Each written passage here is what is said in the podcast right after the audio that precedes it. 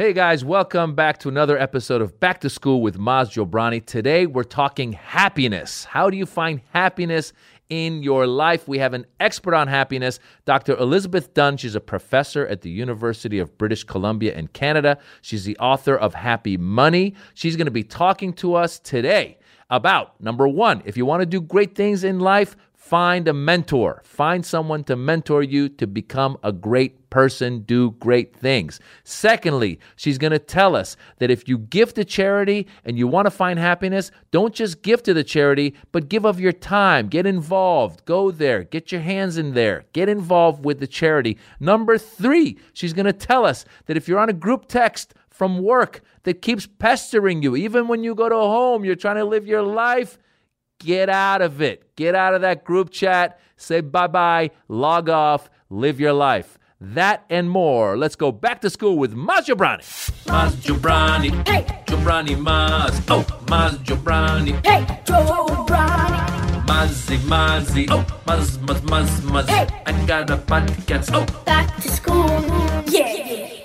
All right. Thank you for tuning in once again to Back to School with Maz Jobrani. I'm here with uh, fellow student Caitlin. How are you, Caitlin? Hi, I'm good. How are you? I'm well. Tehran. Well, hello, everybody. Top of the morning to you. Top mm-hmm. of the mm-hmm. morning to you. Guys, today it's very exciting because we are going to be talking about happiness. And I think as a parent, I'm always concerned about happiness in terms of what defines happiness because I think happiness kind of goes with success. And I think in this modern era, everybody thinks, I think for a long time, everyone's thought success means financial success. Mm-hmm. But I think we're learning more and more that that's not just the case because you hear about a lot of people that are doing very well and they're miserable. And so I personally continue to say in my life that I have been lucky to find what I love to do. For me, that's a big step towards my happiness. And then these other things come into play. Um, one of those things that Dr. Dunn talks about that we're going to talk about today is charity, giving. And I think as a comedian, I get asked a lot of times to get involved with different charities, and I tend to say yes a lot. Um, and I feel good whenever I've been able to get involved and actually help with those charities. So, right off the bat, Caitlin, are there charities that you're involved with, or do you give, or do you give of your time? This is a great opportunity, actually, to address the kitten rescue of Glendale. I've been trying to volunteer with them mm-hmm. truly for months. Okay. And they keep giving me the runaround. And all I want to do is volunteer with these kittens, like baby kittens. You bottle feed them and you help rescue them and then find them uh, permanent homes. And there's one lady who keeps saying, Yeah, come in for an orientation. And then I say, When? And then she goes, we're all full. Just to be fair, the and way like, you're so enthusiastic right now, I would you be wary of bringing you in. as I'm they're think, scared of no, me. No, I think maybe that they're it's it's not real, and maybe they're actually no. eating the kittens. No. Yes, it's possible, and they don't want you to go because oh they know it's a satanic cult. Allegedly, it's listen, guys, this is all libel speech. No, no, no. Kitten rescue's okay. real. Everything's no, real. I we want them, them to. I still want to volunteer. So, kitten rescue, if you're listening, please reach reach out. Well, Caitlin, all I want to do is bottle feed these kittens. Do they know that you have this this platform to tell our five listeners? Maybe maybe I should get text involved. Them. Here's my podcast in which I openly drag you. Please let me be a volunteer. So Caitlin is living the life. She wants to get involved, which is what Dr. Dunn will tell us in this episode mm-hmm. is get involved. Get involved. That's beautiful. Tehran, what are you doing for charity? Here's here's what I do. I am a in-person giver. So I often give money to people who need money. The oh, people in who, person. Exactly. I thought you said in person. I was like, that's the is that something with no, the no, N word? No, what are you talking about? What is I'm this? an in person person. So if I see someone who's in need, I'm the give people money. Mm. I do events, things of that nature. There's not one specific charity which I'm the most fond of. You walk around with cash. I do actually. So if anybody wants to rob Tehran, find him on the streets of, of where do you live again? Like you say that. However, there is if you look in my console right now, there is a wad of cash where you you would be like everyone who sees it is like, "Bro, what are you doing?" And I'm like, "This is what I give every month to Great. people. You are now a target for I the Ar- for Armenian Armenian mob uh, listeners who listen to this episode, bro, find Tehran. He has a car with cash in it. We love Armenians. I love Armenians. Listen, here's the point is I think a lot of people, we all in our lives are looking for happiness, and sometimes we get caught up. She actually will talk about this as well. Dr. Dunn is talking about um, managing your time. I think people get caught up in this thing of like, I'm too busy to help out any. I can't. I can't help these charities because I'm too busy. I can't make time for exercise. I'm too busy. Uh, I can't. Uh, I can't put away my phone. I got to get work done. But Dr. Dunn, pun intended, she gets it done because she says, put away your stupid phone, find a charity, get involved, go do your exercise, and all this will lead to more happiness. And I can tell you firsthand, people, that whenever I've had a chance to do hands on involvement with charities, whenever I've had a chance to make time for my exercise, whenever I've put away my stupid phone, I will call it stupid. I hate my phone.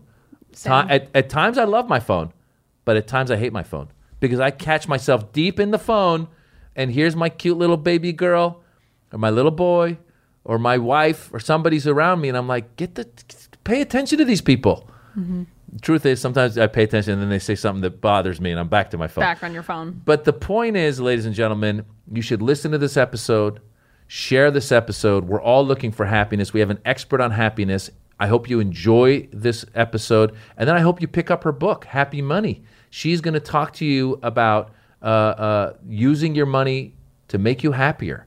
And she's going to be teaching us right now some basic things we can do in our lives to make us happier. I hope this podcast makes you happier. I hope that uh, uh, uh, um, you tell us about it. I hope that you reach out to us and reach out to Dr. Dunn and tell her how you feel, all right? If people want to talk to you, Caitlin, maybe from this kitten rescue, how do they reach yeah, you? please. At Y2Kate, K A I T. Tehran, how do they reach you? At I am Tehran all across the board. And the way you reach me is at Maz Jobrani. Let me know what you think about the show. Uh, let your friends know. We need more and more listeners. We need more and more viewers. So please let them know. Give us a good rating on YouTube. Give us a good rating on iTunes. Give us a good rating on Spotify. That will he- help us uh, rise in the numbers. And also, we are currently touring. I'm touring. Tehran is touring. I'm all over the world. I'm coming to the Middle East for some shows. Go to mazjobrani.com. Find those. Follow Tehran. He will let you know where he's going to be, when he's going to be there. And uh, other than that, guys, let's go learn about how to be happy with Dr. Elizabeth Dunn. Let's go back to school with Maz Jobrani. Back to school. Yeah. All right, Professor Dunn, Dr. Dunn, number one. Thank you for joining us. Um, uh, we have uh, watched the TED Talk, we've read some of your articles, and I love what you talk about because I believe. I was just talking. I was just having a conversation today with a friend of mine because we both have kids, and the question was, you know, what's success for your kids? And in my mind, success is being able to find some level of happiness and um, you study happiness. I do. Yeah. I think it's for me, I think it's uh, what everything else kind of boils down to is, you know, being successful, for example, and sort of like having a great job or, you know, doing well in school. Like if it doesn't make you happy, what's what's the value in it? Um, so it, I, for me, it's the ultimate variable. That's why I've devoted my life to studying it. I love it. I, I, I think you're doing a great job, and I appreciate you for doing it. Now, as the listeners know, we start every show with a question from the kids, from my kids. Uh, this week, we've got Dara and Mila asking you a question. Just to remind people, Mila is now eight. She'll go first, and then Dara is 11. He'll go second, and then we'll go from there. Here we go. Hi, Dr. Dunn. What makes you happy? Hi, Dr. Dunn. I have a question for you.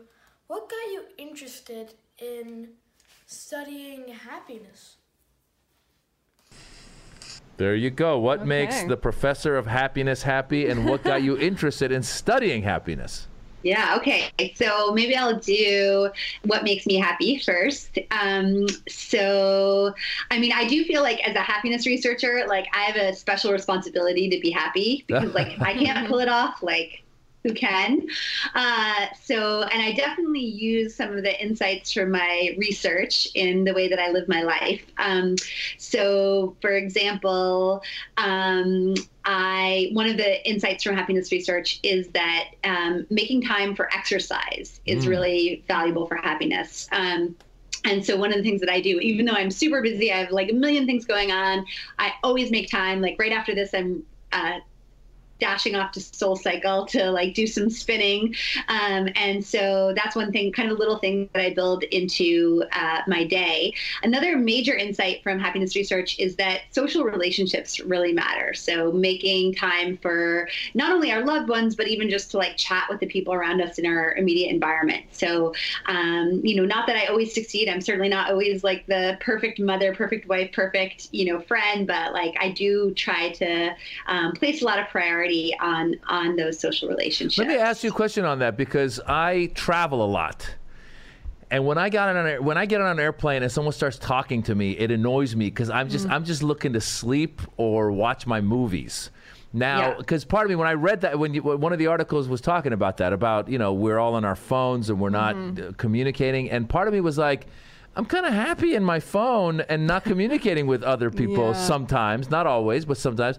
So my question is, you know, how do you guys how do you guys gauge that? How do you find out that someone becomes happier by like if I go to should I should I be going to when I go to coffee shops, put my phone down and just start looking around and try to make eye contact and go, "Hey, how are you? What's going on in your life?" Like is that good for me? Like should I throw myself into the deep end like that? Hmm. Yeah, I mean, so none of these, you know, pieces of advice are meant to be used in every minute of your day, regardless of the circumstances that you're in, right? So, like, you know, I'm going to go exercise for an hour. Exercising is good for happiness. It doesn't mean I should quit my job and spend all day at the gym, right? Right. So, similarly, this talking to strangers idea, it doesn't mean like every friggin' stranger in your environment you need to go like accost them and start a conversation with them. That is not what we're, what we're trying to argue.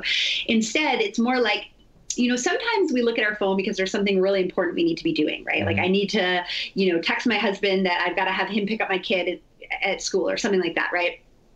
I- I don't want a stranger to come bother me when I'm like focused looking at my phone.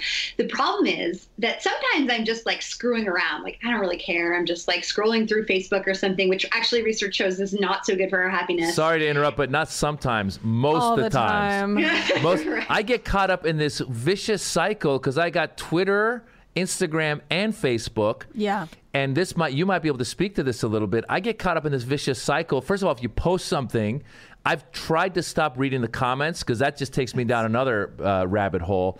But what I will do is, and I don't know what it is in my personality that makes me do this, but if I look at my inbox and like on Instagram, I have I don't know how many of them are real. I don't know how many are fake, but like I have 280,000 followers. So out of those 280,000 followers, every once in a while from around the world, I will, you know, I'm getting, you know, hundreds of emails. And what you just said, I will be in a situation where I know that I should be looking at the person I'm with or talking to the person mm-hmm. I'm with, but I'm sitting there answering someone's question and Random people. I'm caught up in this vicious thing. Mm-hmm. So my question to you, as you're explaining this thing of like, you know, sometimes you got to do important stuff. What do you do to? I mean, do you remind yourself actively and go, "Hey, hey, dummy." Yeah, because I kind of black out. Like I'll come to and be like, "Oh my god, I've been scrolling Instagram for 25 minutes, and I didn't even remember opening the app." It's, It's- like you black out. It's like being at a casino at the slot Yeah. machine. You just keep pulling it. there's no windows. There's no clock. What's going on in our head, doctor? Yeah. Yeah. Um, so, you know, it's really easy to get sucked into things that don't make us happy, right? And so, um, Uh, you know, I've actually heard some people argue that, like, oh, spending time on Facebook must be good for people's happiness because they do it so much, right? Mm-hmm. And that is not the reality. You know, mm-hmm. like, we're often making these choices that aren't so good for our happiness. So, I would say, like, identifying those situations and, like, when you find yourself responding to a random stranger on Instagram, like maybe just look around at like who's in your immediate environment? And is there somebody in that immediate environment that you could spend those few minutes like engaging with instead right?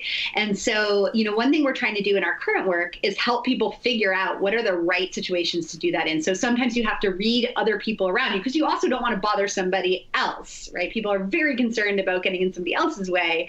And so um, uh, one of our latest lines of research is trying to help people send clear social signals because i think the problem with the phone is it sends a signal of like don't talk to me right? Right. and sometimes it means that but often if you're just like in your endless instagram trap like you're also telling other people hey don't talk to me when really what you're doing isn't productive for your happiness they're missing out on the joy of talking to you you know and everybody else could be better off Right, absolutely. And and uh, and let me ask you this: in terms of um, you know, uh, uh, what what uh, what about somebody that like I mean I guess there's times when social media can also like you said it it it it, it serves a purpose.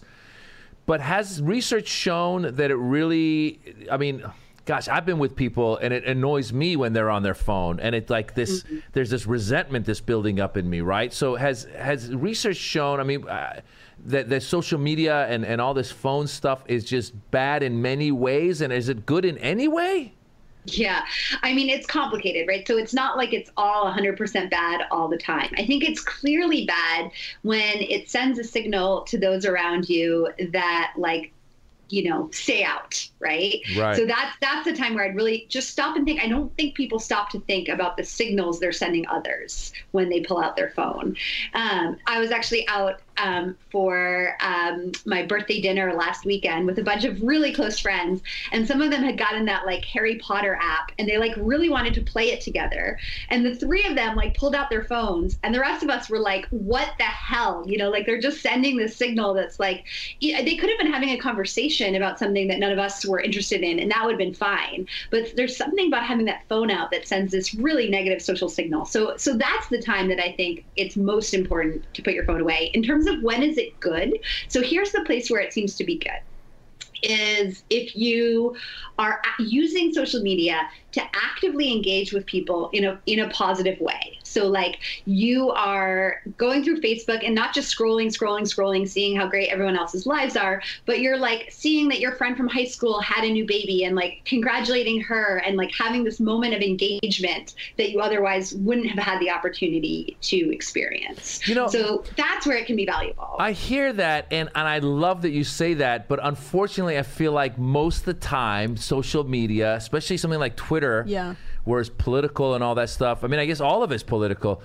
I, I would say probably from just I'm not a scientist, I haven't done the research, but it feels like has anyone done done the research to say, you know, sixty five percent of the comments you see are negative on social media, and thirty five are. What's the what's the ratio of negativity to positivity on social media? Do we know this? I would say 99.9 to 0.1%. That's what it feels like, Yeah. right? I mean, is is there any research that tells us how much what the percentages are? You know, I'm not sure, but and of course, it's going to depend on how you construct your feed, right? So you could purposely construct a Twitter verse for yourself that would be like very positive comments, but you know, those it seems to be these sort of like more, you know, angry. Um, like high negative emotion tweets that do attract a lot of attention. So I personally, I don't spend a lot of time on Twitter. I think that it is um, not a platform that would have been designed by happiness researchers. That's a, that might be a good point because the truth is, I actually follow the Dalai Lama on Twitter. She froze. Is she, we got her still? oh, Uh oh. Are Yeah, you there? Okay, There great. I'm here. Yeah, I I I follow the Dalai Lama on Twitter, and uh, every once in a while he'll put out some really wise words, and then I think nice. people generally sometimes cuss him out. It's pretty interesting. the Dalai Mm. that Lama. must be new. Yeah. Welcome to Twitter. Wow, welcome to Twitter, Dalai Lama. I wonder if this also has like ties in. I think about this a lot where like my mom, for example, you know, misses the days when you were at work, you had a phone there, a landline phone, and so people could only contact you when you were at your desk. And then you left, and the phone stayed at the office, and you went home, and no one could contact you, and you had to limit your work to your work day from nine to five or whatever, and then you went home, and it was done. Well, it went now- from that. It went from that, by the way, to computers were the same email, thing. Yeah. to- I remember when I would travel. I remember when I would land at the hotel. I'd be like, "You guys have a uh, An office?" an internet cafe Yeah. nearby. I got to go to the internet cafe. You go to internet cafes, Right. And now I work in a kitchen from like 11 to 7:30 and so I get home and then I'm getting nonstop texts in the group text about things that are happening at work. I'm like, "I'm not there. I can't help you. I can't do anything." And it's stressful like through the night and into the morning and I wish there's like no way anymore. I feel like I'm constantly checking my phone to Dr. Dunn, emails. what would you tell some young lady like uh, Caitlin here, who's who's suffering all Yeah. of this this stuff? Like, what should working she do? Working 24/7 because emails are coming at me all the time. Yeah, I mean, it really depends on, you know, how much latitude you have to restructure your life. But if you had the ability, you know, with the constraints of, of the requirements of your work to like sign out of that group text for Yeah. like the time that you're not at work. I mean, that is clearly what I would advise. You know, in, in, in one experiment that we did, we brought people into a cafe and we had them have dinner with um, uh, friends or family members. And either we said, everyone put your phones away, or we had them all have their phones out on the table. And, you know, people didn't use their phones a ton. It was about 11% of the time when they had their phones out, they ended up looking at their phones but still like that was enough to significantly decrease the enjoyment that they got out of this really important activity of like spending time having dinner out with friends or family so you know if you're letting your phone or if the you know current setup of your work life is is such that your phone is like impinging on those really valuable times you know that's where i'd say it's like it's worth kind of stopping and going like wait how can i restructure this and if you're suffering that probably a lot of your your coworkers are too so you could do everybody a favor not just increase your own happiness but increase your colleagues happiness by saying like wait can we rethink how we're doing this group text Because there's Yeah. actually restaurants now. I read this in one of the, in one of the headlines that was saying that uh, they make you put your phone away, right? hmm yeah it's pretty much like uh, you know along the lines of what we did and that's that suggests you know our, our, our work suggests that's a pretty good strategy for you know it's a free way to increase people's enjoyment of a meal out with friends Because The even- McDonald's at Com- in Compton does that, where you have to put your phone away. The McDonald's, or they rob you. McDonald's. I mean, it's very, si- it's very Yeah, yeah. similar. Yeah. Te- that's an Tehran, by the way. Hi, unspoken Dr. rule. Doctor. Listen, I, I, I actually like sometimes my wife and I now. Gosh, there's the problem is there's so much coming at you. So so we will now find our shows that we want to watch. Hmm. So we're currently watching Succession and Fleabag and what have you. But once in a while, when we're watching, we'll have the t- the phone near us, and then whatever one of us will get on or start looking at something or researching one of the one of the characters or something. And I feel I get upset when the phone comes out, and I I mean I do it sometimes too. So hmm. it's e- even watching TV, which is a passive activity that you're doing with somebody. You're not talking to them, but at least you feel like you're connected a little bit.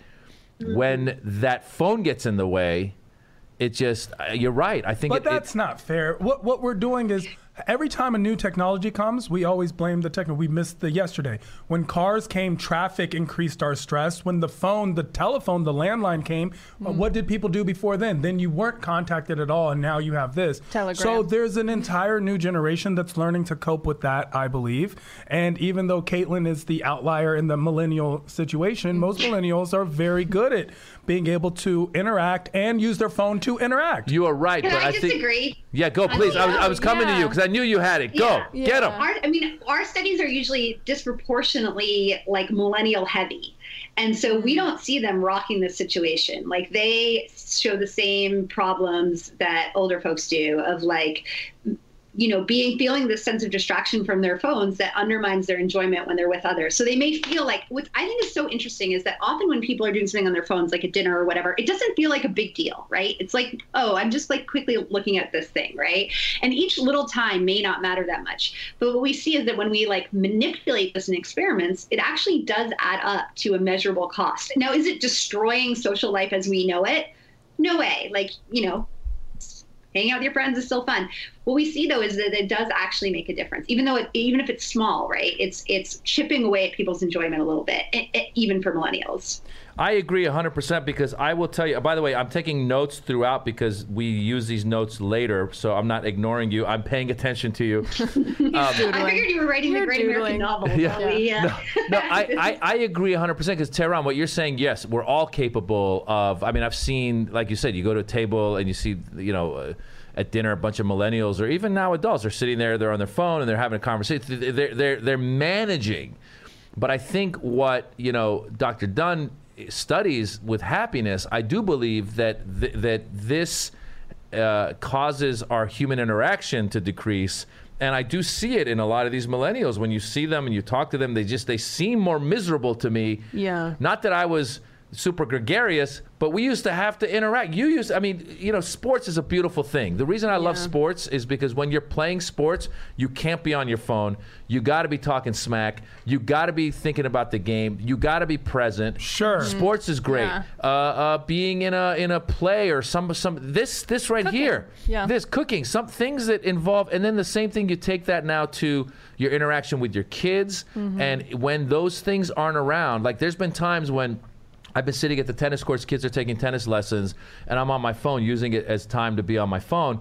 And then I look around, I go, wait a minute, the young one isn't playing. Let me put my phone down and just go hit the ball with her. And I'm, mm. I'm out there, I'm like, what was I doing 10 minutes ago? I was in this deep hole of this Yeah. stupid thing. Yeah. Well, I think two things. I've read that like the Silicon Valley guys or whatever, they don't let their kids use the technology that they invent because it has created this. Sure, but they're billionaires. They don't have Yeah, jobs. that's fair. Like, they But I think also I've read- that's not fair. Yeah. they, All right. uh, They don't let their kids eat gluten either. Like Yeah. there are certain things that they don't have. There's they have the to be said privilege. That's that. privilege. But you do, it's like, I do think people are managing, but then you read these articles about like Gen Z is the first generation where like in massive numbers, like kids aren't hanging out with their friends because they're connected on Snapchat. And I see that with my niece. Even 15. better. I used to only get in trouble with my the friends. They're actually saying that it's good in some ways and bad. It's bad for socialization, but also like kids aren't having sex or like doing drugs or whatever because no one's Yeah, hanging out with their drugs are friends down. anymore. Sex No, and but, but more are down. importantly, But they're not getting imp- more importantly to what we're talking about, the happiness. I, Yeah. and I Sex think, and drugs are happiness. Yeah. Yes, yes. There no. I think I think the lack of interaction, and I, and I, lo- I, I love that you guys uh, have studied and continue to study this stuff. And and just to keep going and pivoting a little bit, what led you? The second question my son asked: What got you to this point where? I mean, how does a, a, a doctor, a PhD student go? I want to study happiness. Like, what what took you down this path? I mean, because part of it is, by the way, our listeners that are listening right now, they don't even know this is an option. Because again, you know, I come from an immigrant background, and for us, the options are lawyer, doctor, engineer. That's it. But I don't think if you talk to uh, one of these kids from the Iranian American community, they would say, "Oh yeah, I want to grow up and study happiness." Like they don't even know that's a thing. So how does that happen? Yeah, it's a great job. I highly recommend it. Um, so, uh, so when I was an undergraduate, I worked with a professor named Dan Gilbert who wrote a book called "Stumbling on Happiness," um, and he like kind of sucked me into the world of happiness research, and I got very curious about it. So for me, it was I was lucky to have a mentor who was just incredibly um, caring and helpful, and really, when I was just like so young and so naive he like took me into his like amazing lab and like let me you know get my hands dirty with trying out like being involved in the science. And i i basically fell in love with it and decided to go do my phd um, which again sounds like really fancy i think. So when people hear phd they're like oh wow. But it's not that big a deal. Like you just go and like you know you take classes and you do research and you read a lot of stuff and whatever. And then you have this degree and then like um, you know I, I would kind of explore other things. So one of the one of the things that i love about being a professor is that i'm just allowed to study whatever I find interesting I'm sorry, we lost I you there. yeah, we, we, we lost Like, the connect. oh. We, we lost the connection. You said uh, what? Right when you're about to say that. Everything you find you're like, interesting. you're like, one of the best things I do is like, what the cup, cup, cup, cup. Okay, so let's try that again. Go ahead, as a professor. wait sorry what was i what exactly you were where was saying I one of the great lost things that I can do as a professor is I can get Oh to yeah, sure. So one of the things I really appreciate about being a professor is that I can study whatever I want. So if I get bored with happiness tomorrow, I could like I don't know study attitudes toward gluten or whatever. You know, like I just have this freedom to explore my own interests, which I feel like is what kids kind of start out with. You know, kids start out just being like naturally curious, and so I feel like I have the dream job of just being able to pursue that curiosity. Um, and for me, I, I have gone down other ro- routes. Like I have a paper on um, getting people to prepare for earthquakes. Um, but uh, I always kind of go back to happiness because for me, that's like what all ultimately funnels down to is like, wait, is this actually going to make me happy? You know what? One of the things you just said, which is again on this on this show, we try to find learning moments uh, for back to school. I think one of the things you, you said that we haven't really touched on a lot is if you want to do something, find a good mentor. If you find a good mentor, mentor, mentor, mentor, mentor, because it's, I, I think that that is something that we don't put enough emphasis on. And I always try to uh, um, tell people, like when looking back on my years as a kid, I remember there's certain teachers that led me down this path and encouraged me down the path. So you finding that mentor was big for you in your in your life, and I think that that we are here because of that. Absolutely. And, you know, I think we shouldn't underestimate um, how just how big a difference it can make to have somebody who looks out for you and actually you know that when i look back on it i'm just blown away by the amount of time that um, dan gilbert gave me as an undergraduate to help spark my interest in the field Now, listen. The other thing that you did in your your TED talk that you did, you're talking about happiness again. It was it was about giving, and this is very interesting because I I personally uh, donate all the time when somebody will hit me up and say, "Oh, I'm running a race for whatever." Oh, here's a couple hundred bucks, whatever. I just I always just do it. I automatically go, "Okay, go, go, go," you know. Because also part of it here is it's a tax write-off, right? It's like, oh, great, I'm helping people out, and it's a tax write-off, and it's fantastic. But you go one step further and tell us a little bit about that story of the Syrian refugees and what happened, and then your conclusions on on giving. Yeah, so I had been giving, I think, probably much the same way that you're describing of just like, oh, sure, like here's the here, let me donate 200 bucks to the run for whatever. Um, and I, I honestly didn't find it that satisfying.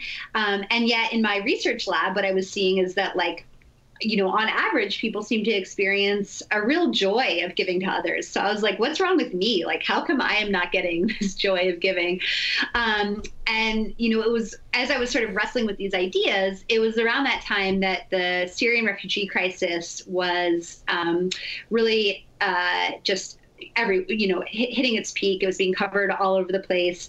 And I wanted to help, and I gave some donations to, you know, the United Nations um, uh, Refugee Fund and so forth. But then I found out that in, in Canada, there's this amazing program called the Group of Five, where any five Canadians can privately sponsor a family of refugees um, to come to Canada. And what's so awesome about this program is that basically you have to raise enough money to support the family for their first year in Canada, and then they like literally get on a plane to your city, and you go meet them at the airport. And how much? How much is that? Like, I mean, is that uh, hundred grand? Is that what is? How much? Just for people listening, like, how much would they need to raise? Yeah, so it depends on the size of your family. Um, so, and I think also on your, the location. Um, but it it was around forty thousand dollars, um, and you know we raised that money in a couple of weeks. Like Yeah. once people heard we were doing this, you know, they were like, "Oh yeah, like I want to, I want to be part of this. I want to help with this." Um, and in some ways, raising the money was the easy part. And then came all of the just like figuring out how to do the whole thing. And then when they arrived, like it was such an amazing moment. You know, going to meet them at the airport and taking them to their new home. And then it's like, okay, like we need to help them do all the things that you have to do if you move to a brand new country, but like they don't speak any English. You know, we didn't speak their language. Like it was just a lot of like, all right, let's figure this out. And it was like a giant puzzle. Um, and luckily, one thing that I, I also think is so cool about this program is that you're not allowed to do it on your own. So um, we, instead of like a group of five, we actually partnered with a community organization and had this group of about 25 people. So it was me and like a whole bunch of my friends. This was certainly not me doing it by myself. That would have been impossible. It was like me with a bunch of my close friends and like I really got to see all of their strengths. Like one of, you know, we had some trouble with a customs official, and like one of my friend's staff, who's like a no nonsense nurse, like went to that customs person and was like, "You need to fix this, like Huh. now, right?" Like, and I was like, "Wow!" Like, you know, you just, I just like renewed my appreciation for what all my friends were capable of doing as well. Um, and yeah, and and we basically got to see the family flourish. Like, we got to see the kids start school. Um, the youngest kid, ha- or second youngest kid, has recently been identified as gifted, and he probably wouldn't have even been able to attend school, um, you know, back where he was. So it's it's just been an incredible experience, and really the opposite end of the spectrum of donating 200 bucks to the run for whatever. What's beautiful about that story is, uh, you know, you got your hands dirty, like not not to say like dirty in terms of the, the what you were doing, but like you got into it. You didn't just like you said, you didn't just Write a check. Or, write a check. It's like, okay, you want to help the homeless? Go down and actually feed the homeless. You want to help the refugees? Sponsor the refugee. Like, get in there. And I love the fact the community thing is amazing because, as you said, I think it makes you appreciate your friends because you come together, you step up, and you just you get it done. And I love that. And I love that Canada has that program. Yeah, this is the beauty. But that's of because they got it done. What would have happened if their friend, one friend, was like, uh, "I don't know." Well, that And then you'd be like, "I hate you, Nancy." What- Huh? Did there out of twenty five people? Did anybody drop the ball? And what was the what was the reaction? Uh, I mean, like some people moved to a new city and like couldn't help anymore. Like, okay, here's a good Some example. One of my friends, she got really busy with other stuff and like couldn't be that involved after they arrived. But before they arrived, she found them a place to live, which in Vancouver is like the holy friggin' grail. Yeah. You know? Yeah. And so I'm like, cool, like go off and do the other things you need to do. Like you solved the hardest, you know, part of the puzzle, which is like getting them a house. Um, and so I, like I love and respect her for that, and that has ended up contributing to some of the new things that she's doing. So, I don't know. I, I think like everybody had their part to play. I think most people that take on something like this have this idea, and they're, they're, you, you're you're looking to help. You're looking for happiness because it makes you happy, and so these are people that are stepping up. It's not some lazy dude who's like, "All right, whatever, I'll take out the garbage," and it's also not some like cutthroat, you know, business guy who's like, "I'm going to minimize the the numbers." Donald Trump. Uh, he's not a business You- guy. you have He's an idiot. I always welcome him. Business guy. I always welcome him. have You a know what it is? skill. because no, I'm really I'm envious and jealous that you guys have this program and we are going the opposite way in America. We are we are decreasing the number of refugees that are allowed to come here, and we've been taught to fear refugees because God forbid, group of five. That means group of five is going to allow uh, a family to come in who's going to come and uh, terrorize this country. Meanwhile, gifted people, kids are coming from Syria into Canada. Can and you guys are- sponsor me? Can I get in on this? Yeah, can we come to I, Canada? I would love to live. One, What I other don't know. countries are doing this right now, where they're getting where they're, where they're incentivizing their citizens? I mean, there's no real incentive, is there? I mean, it's like the incentive is just do good, right? Yeah, I mean, you know, I think the incentive is that you actually get to change a family's life in a way that you get to see, like up close and personal. And that's all the incentive you really need. Like, Canada has been, like, they can barely process in time, like, the number of, of Canadians that want to do this. There's so many people stepping Wow. up and saying, like, yeah, I want to be involved in this program that, like, the bureaucrats are struggling to keep up. Um, so um, I think there's just that, that inherent demand because it does speak to this, like the better angels of our nature, I think, which is just this desire to help others. So Canada was the first country to start this. Um, other countries like the UK and Australia um, are starting up similar programs. It doesn't seem like it's on the near horizon in the United States, but you know, things can change fast, right? Um, so Impeachment.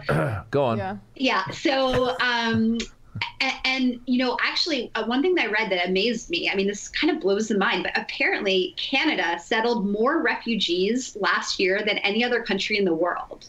And like, we're not a big country, you know. So if we can do that, like this program, you know, combined with the other programs that that Canada has for settling refugees, you know, can make a massive difference. So it really just gives me hope that, like, if we, and again, this isn't like a random you know, um, giving opportunity that just like happen to work. Like it has all of the key ingredients that I think make giving feel good. And so if you can build, regardless of it, whether it's settling refugees or you know feeding the homeless or cutting back on gun violence, if you can build in these key ingredients, I think you can create like really powerful um, movements. And you had some advice also for people who are working with charities and you said you did a part of the study was you showed you know would you rather give to UNICEF or to this other organization that is providing nets to stop malaria spreading in certain parts of the world? And you said to that if you're working with a charity you know as a gift to people that donate don't send them a pen don't send them a mug but rather show them a real effect and you know a real change that they've made. In this case the Syrian refugees I've experienced that myself I've been to I've been to uh, charities and, and been involved where they're raising money for a scholarship for a, for a student to go to college, and they have the student there. And when you see, or the, you know, the student that, that was a beneficiary from the year before, when you see that student, you go, "Oh wow, our money is actually doing something." Whereas, like you just said, when you get that email and it says, you know, send money for this blood drive or whatever, you go, "Okay, here's my money," and you don't think twice about it. Mm, yeah. So yeah, what what what's what what should charities do? What should we do as people who sometimes try to organize? You know, as comedians, we're always organizing fundraisers. How do I how do I motivate people to come to my fundraisers? How do I motivate them to to want to give at the fundraisers? Mm, yeah. I mean, I think you know, you can use all sorts of like nefarious strategies to get people to give, but if you want them to actually have a rewarding giving experience, which I think is the best way to promote sustainable giving, then I think, you know, can you can you help them experience a real sense of connection with the the people or the cause that they're trying to help? Um, can you give them a genuine window into the impact that they're actually having.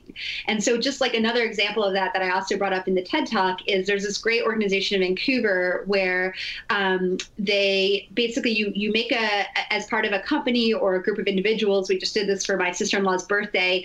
Um, you raise around five thousand dollars, and then you go down to this restaurant, um, and it's like a real nice, cool diner in the sort of um, one of the poorest neighborhoods um, in Canada and we go down there and you know not only do we give the money but we actually get to make dinner for um, the people who are coming in to um, get a meal. And there, there are these people that you know don't necessarily get to eat out at a restaurant very often but they get to come in have this like lovely three course meal where they're treated with dignity and respect by people who are happy to be there helping them.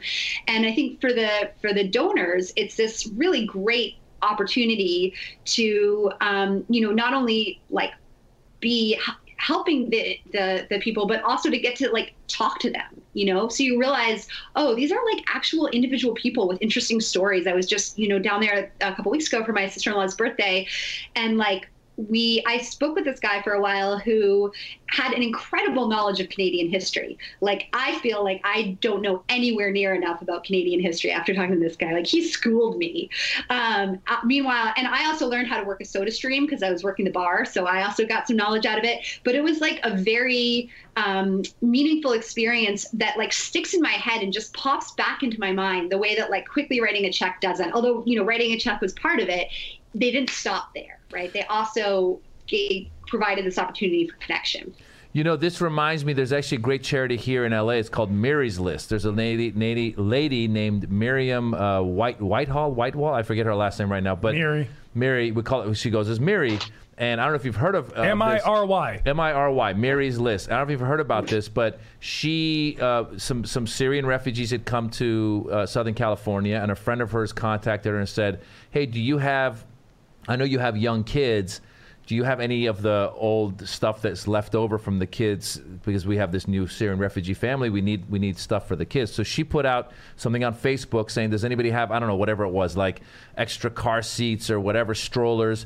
And then the community started helping. And then she realized, wow, this could be bigger. So she created Miry's List, and now she helps refugees from around the world settle in. One of the things that they do is they get the refugee family, like a Syrian refugee family, and you can sponsor a dinner. They will come and cater it, and they will, you know, earn money for the family and you expose them and you get to meet them and you expose them to your friends. So it's similar taking your Syrian refugee example with the homeless feeding example and she, they put it together. So it's a beautiful thing. Does this mean Uh-huh. that the only way you can be happy is if you're middle class or up? Because it doesn't seem that if you are not socioeconomically able to do a lot of these things, time wise, money wise, you're the person in that position to begin with, then you are two steps removed from the happiness that you're discussing. Yeah, so I kind of shared that um, assumption uh, when we first started doing this research that like maybe this is like a source of happiness of giving to others, giving money to others that's really limited to people who have a fair bit of disposable income.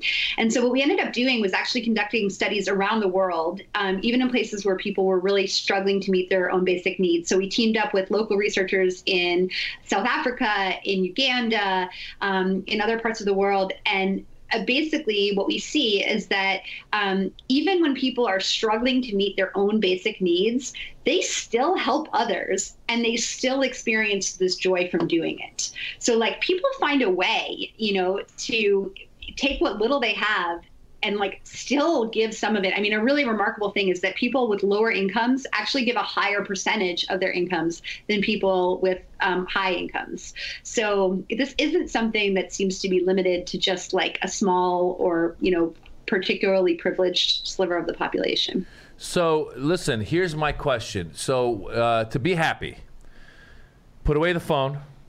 More, more uh, social interaction with those around you. Be present try to interact. Yeah. Give. Don't just give. Don't just write a check, but dive deep. Get in. All right? Mm-hmm. What are some other things that our listeners could sit there and go? You said sport. You said exercise. Exercise is a great example because we always find ways to get an excuse to get out of that exercise, and yet when we do the exercise, we walk away going like, "I am ready for the Olympics." I'm going to do that every day. By the way, everything yeah. you just said on the list makes me unhappy. I just want to let you know that. You don't right like now. giving? Giving, getting off the phone, exercising, just No, man, I've seen you at the at the Thanksgiving and Christmas. You know, the Jamie Masada, who's the laugh uh, owner of the comedy, uh, the Laugh Factory in Los Angeles, does a Thanksgiving and Christmas feeding the homeless, feeding those who need who have need in the community, and he gives free shows, and it goes. Uh, like three or four shows on, on each one of those da- uh, you know days and Tehran is there all day long I come with my kids miserable. for one session. You have to Tehran's drag for him the in there. Free turkey. Yeah. No, but I, I think you know it's it's such a great environment when that happens, and so yeah. So once again, we got get off your phone. Uh, give get get get into it. What are some other things you said? Ex- exercise. What are some other things that people can do? Simple things you can do in your day to day life from your research that you found that will help people be happier. Maybe move to Canada, it sounds. Move to Canada sounds like a really good one. Not during the winter. Uh, well, another thing that we've looked at um, is this idea of time affluence. So many of us are so busy, just kind of rushing around doing all the things we're, we feel like we have to do, that um, it's hard to really appreciate any of them. Um, so uh, what we see in our research is that uh, people who feel like they just haven't had time in life to do the things that are important to them are less happy.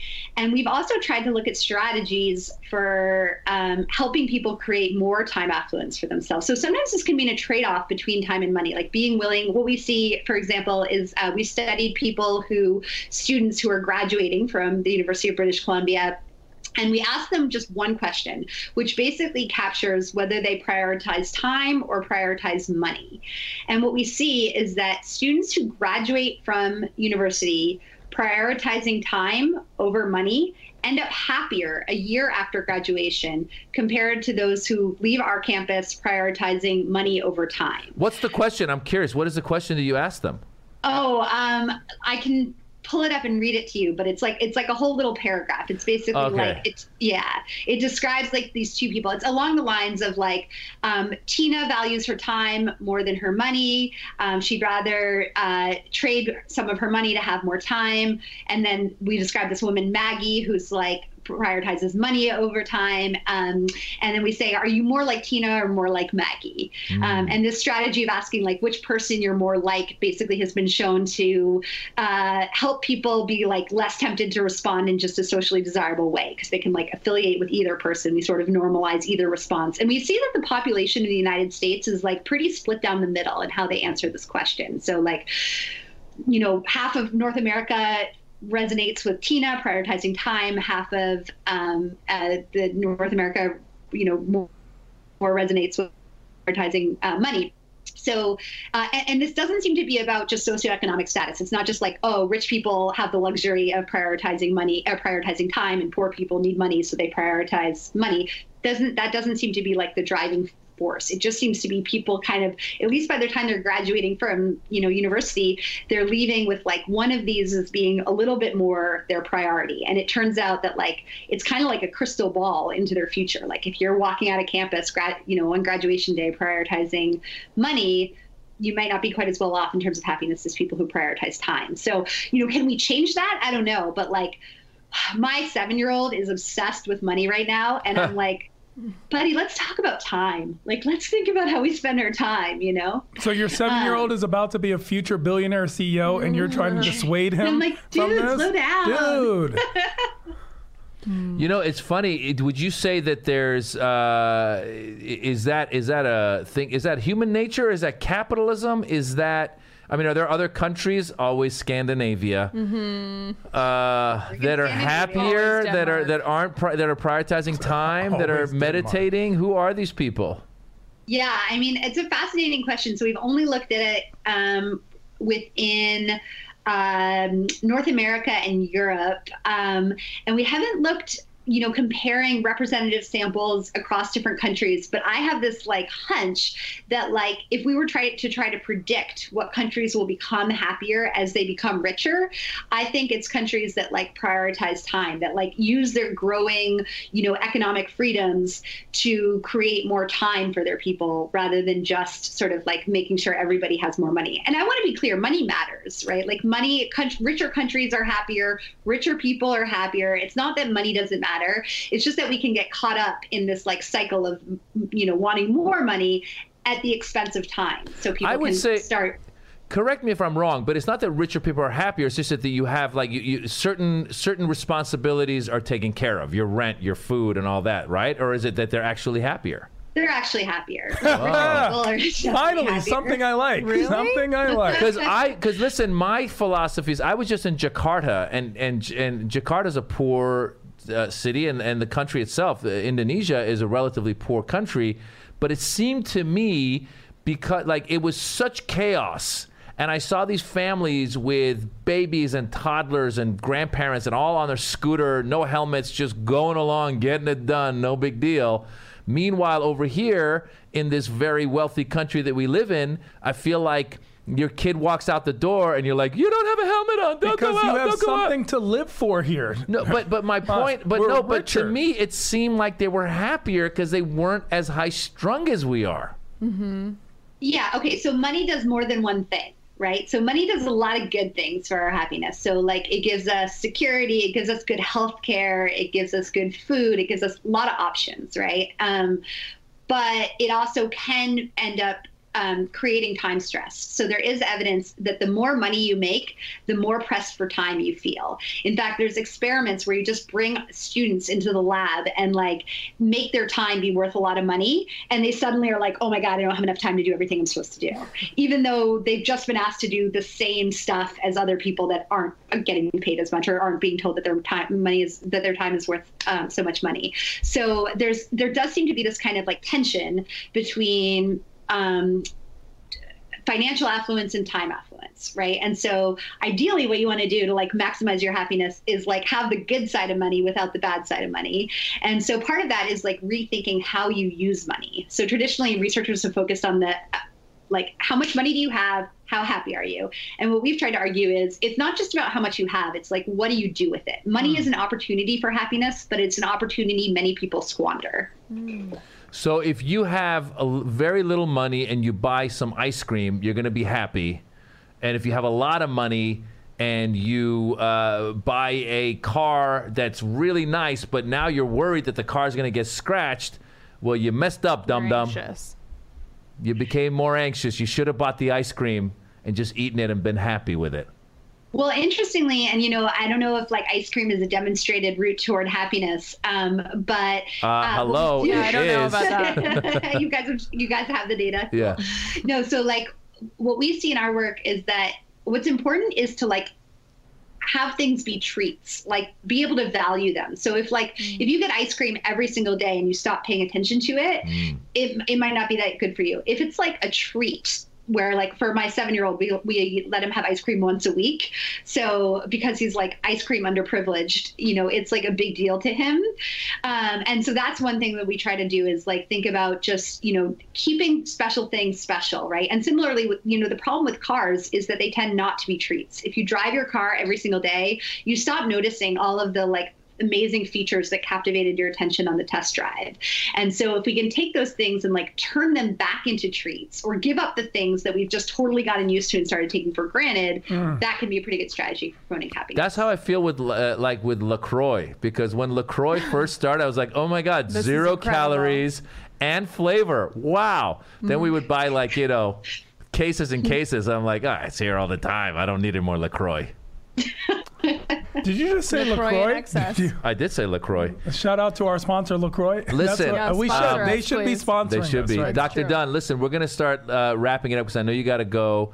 Um, we're just going to go around the table real quickly, find out what we've learned. Caitlin, Caitlin, what have you learned today? Um, I learned a ton. I mean, I loved when you said that um, getting a PhD is not a big deal. Um, because it was funny, but actually, I think there's a good lesson in there, which is like if you take it one day at a time, and like you said, it's just taking classes and finding mentors and whatever, it can be achievable to you. So I think there's a bigger lesson in there. By the way, Dr. Dunn, you might have just inspired Caitlin to go get her I'm PhD. going back to school. because she's a little And lost. at- She's for looking. college. She's looking for things to do. So you well, might you be. know, our lab is taking applications. Ooh. Closing deadline is December 15th. I'm going to come back and be Dr. Kate. Start doing it, Dr. Kate. T, what did you learn? Money makes you happy, especially if you know where to shop. That's almost word for word what she said. Almost word for word. All right, he wasn't paying attention. Um, I learned to put put away the phone, and also I think you've inspired me to to do one of those dinners with Miry's list because I think it's good to to to do it. I want to I want to I want to feel it. I want to be there. Um, so I want our listeners to let us know what they learned. I want to thank you, uh, Dr. Dunn, for joining us. How do people reach out to you? How do they uh, read more? Do you, what What are the books that you have that they can find? And, and just tell us a little bit about where they find you. Sure. I have a book called Happy Money that distills, you know, it'll tell you where to shop, uh, or more more broadly, how, how to shop, how to use your money in happier ways. Um, uh, I do have a TED Talk where I share um, in more detail some of the stories I touched on today. Um, and you can find all of my um, research papers um, at my website, which is, uh, if you just Google Elizabeth Dunn, it pops up pretty quick. Um, and I'm on Twitter at what is oh at Dunn Happy Lab. At D U N N Happy Lab. Yeah. I hope they don't send you negative comments. Oh, that's okay. I But what if that makes them happy? I'm telling you, the Dalai Lama, he's getting ne- it's ridiculous. People No are just above it. a lot of stupid people out there. People, just stop being stupid and be happy. Right? Can we agree to that? Yeah. Oh, Send oh, yeah. Dr. Dunn some good, positive messages from this episode, you guys. Dr. Dunn, I want to thank you for coming and being a part of this show and being on Back to School with Maz Jobrani. Thank you. My pleasure. Thanks for having me. Bye bye. Back to school. Yeah. Thank you for listening to another episode of Back to School with Maz Jobrani. We hope you're enjoying it. We hope you're having fun, and we hope you're learning something. So make sure to let your friends know, share it on iTunes, share the clips from YouTube. Just get it out there. However, you're listening, let your friends know to tune in to Back to School with Maz Jobrani. Back to school.